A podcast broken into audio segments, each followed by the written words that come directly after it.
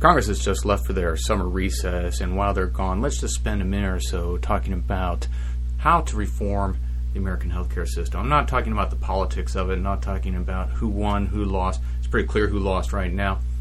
Let's just talk about some real basic economics and maybe a way that we could fix the U.S. healthcare, health insurance market using just the tools we have. I like to think back to the scene in Apollo 13 when the engineer dumps a bunch of stuff on the table and he says, We've got a, a square peg in a round hole and we got to make this. We have to find a way to make this fit into a hole for this using nothing but that, pointing to the stuff on the table.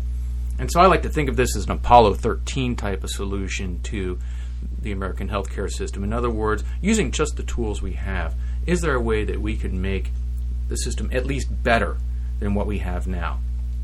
So let's set down some ground rules. First ground rule is we're going to try to shoot for near universal access to health insurance. We're getting pretty close with Obamacare, but it's really painful. So let's try to get near universal access to health insurance. It's pretty clear now that many, if not most, Americans believe that everyone should have health insurance. And some go so far as to say that health insurance is a basic human right, whatever the heck that means. And so this may be one of the biggest shifts in U.S. public opinion over time, shifting from having health insurance as a big part of personal responsibility to something that is now considered a, basic human right. The second ground rule we're going to set is just some basic economics, and that is that everything has a price. There's no free lunch. If you want to add another essential benefit, premiums will go up. If you want community rating, then young, healthy people are going to subsidize older, sicker people. If you want a lower deductible, you'll pay a higher premium.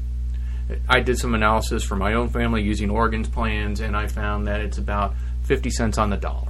So, in other words, a $1,000 decrease in deductible is associated about, with about a $500 increase in premiums annually. So, there's no free lunch. You want a lower deductible, you're going to pay a higher premium. Period. No way around it. Third ground rule is we're not going to have any new programs and we're not going to make any super radical departures. You know, a lot of people say, well, gee, Singapore has a much better system than the U.S. And some people say, oh, well, I want to go to Canada. Canada has a great system. Switching to either system would be a radical departure from the tools we are already working with. It's not tools that were dumped on the table to fit our square peg into the round hole. This is America. This is Apollo 13. We got to find a way to make this and we're going to do it using the tools we have. So let's start with the private insurance market. It's the one I'm most interested in.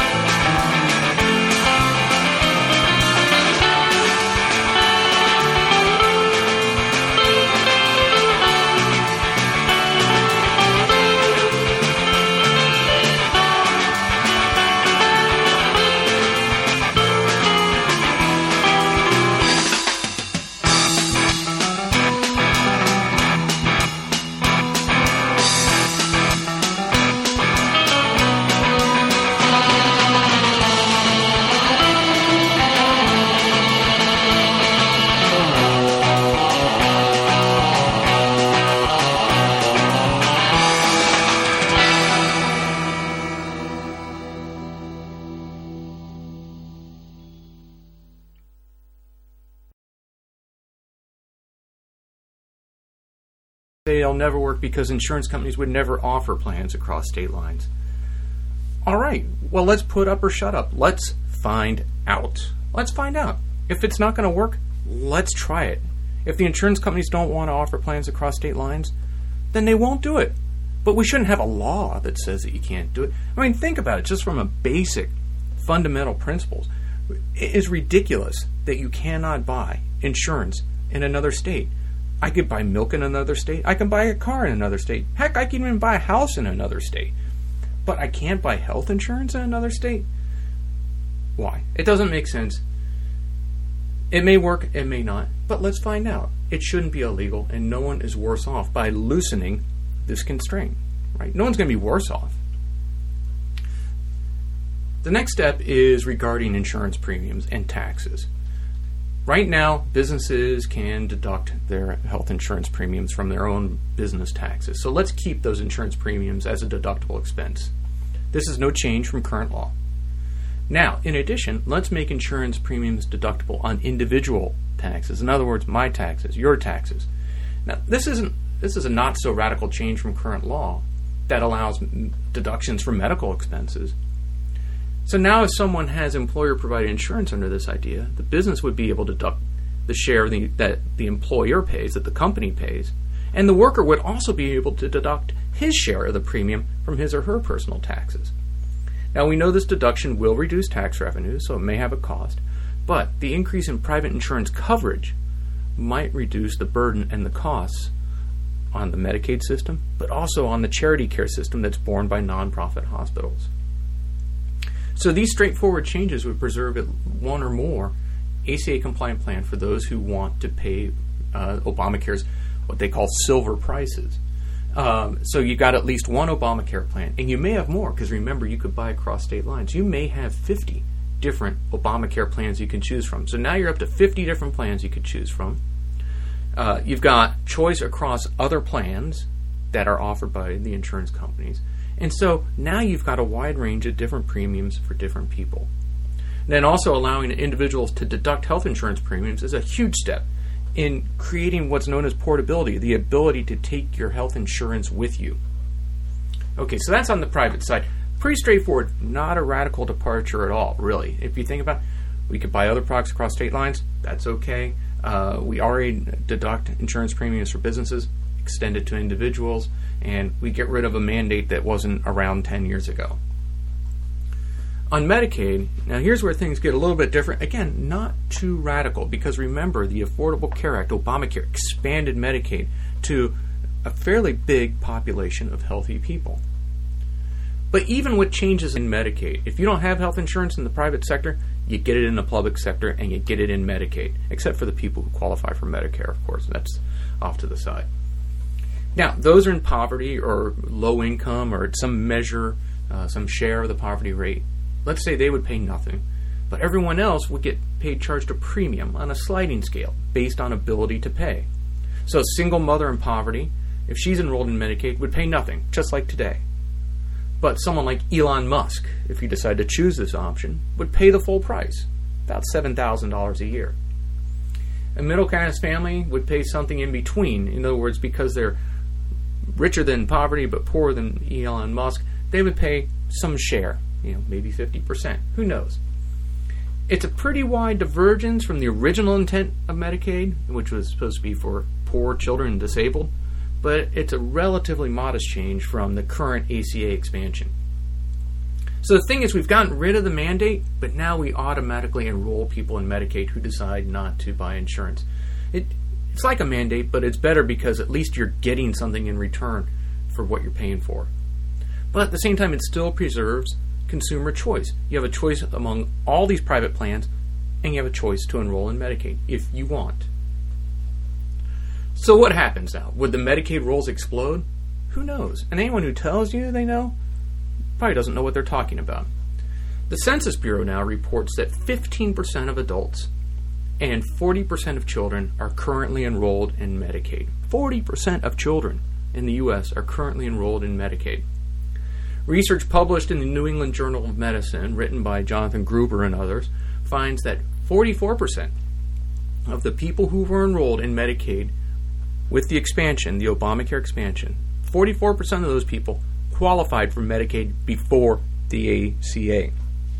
In other words, there were people who are now getting Medicaid who could have gotten it years ago, and they either didn't want it or they didn't know about it. So now, with these low cost private insurance alternatives to Medicaid, some consumers would likely choose the private plans over Medicaid coverage. And also, if you have the Medicaid premiums increasing with incomes, then able bodied and working adults would likely shift out of Medicaid to private coverage as the government plan loses its cost competitiveness, right? The bang for the buck isn't as good. You'll get a better bang for the buck in the private plan. So as your income rises, you'll shift in the private plan. You will naturally shift out of Medicaid, which kind of gets to the spirit of the original intent of Medicaid.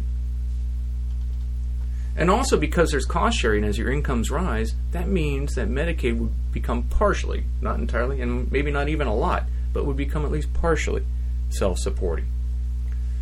Now, opponents of Medicaid expansion say that the program provides inferior service. They say it has fewer providers, lower quality providers, and generates worse outcomes. Now, if that's true, then maybe that's a feature of this plan, not a bug. It's a feature. Because if consumers have to pay for government health insurance and the coverage is inferior, if it's not as good, then consumers will have an incentive to exit the Medicaid market and enter the private market They'll want to get that bang for the buck. Medicaid then becomes an insurer of last resort that it was intended to be. So there we go. We've got a fairly simple solution using the tools we have, and it's a win win. Think about it. The coverage problem is solved. Just about every American will have health insurance. They either get it from the private market, or they get in Medicaid, or Medicare, or through the VA. Consumer choice is expanded, and this should be a big deal to a lot of people. You have more choice. You would even have more choice than you currently have. By allowing these non ACA compliant plans, then you've got consumers who could choose insurance that fits their own unique situation. If you allow purchases across state lines, you have at least 50 different ACA plans that you can choose from. That's phenomenal. The individual mandate penalty is gone. Those who choose not to buy insurance would get placed in a Medicaid. Higher income individuals would pay a portion of the Medicaid costs. But this is not a penalty for having no insurance, it is simply the price of having insurance. So it's not really a mandate anymore. It's providing a product that you have self selected into buying.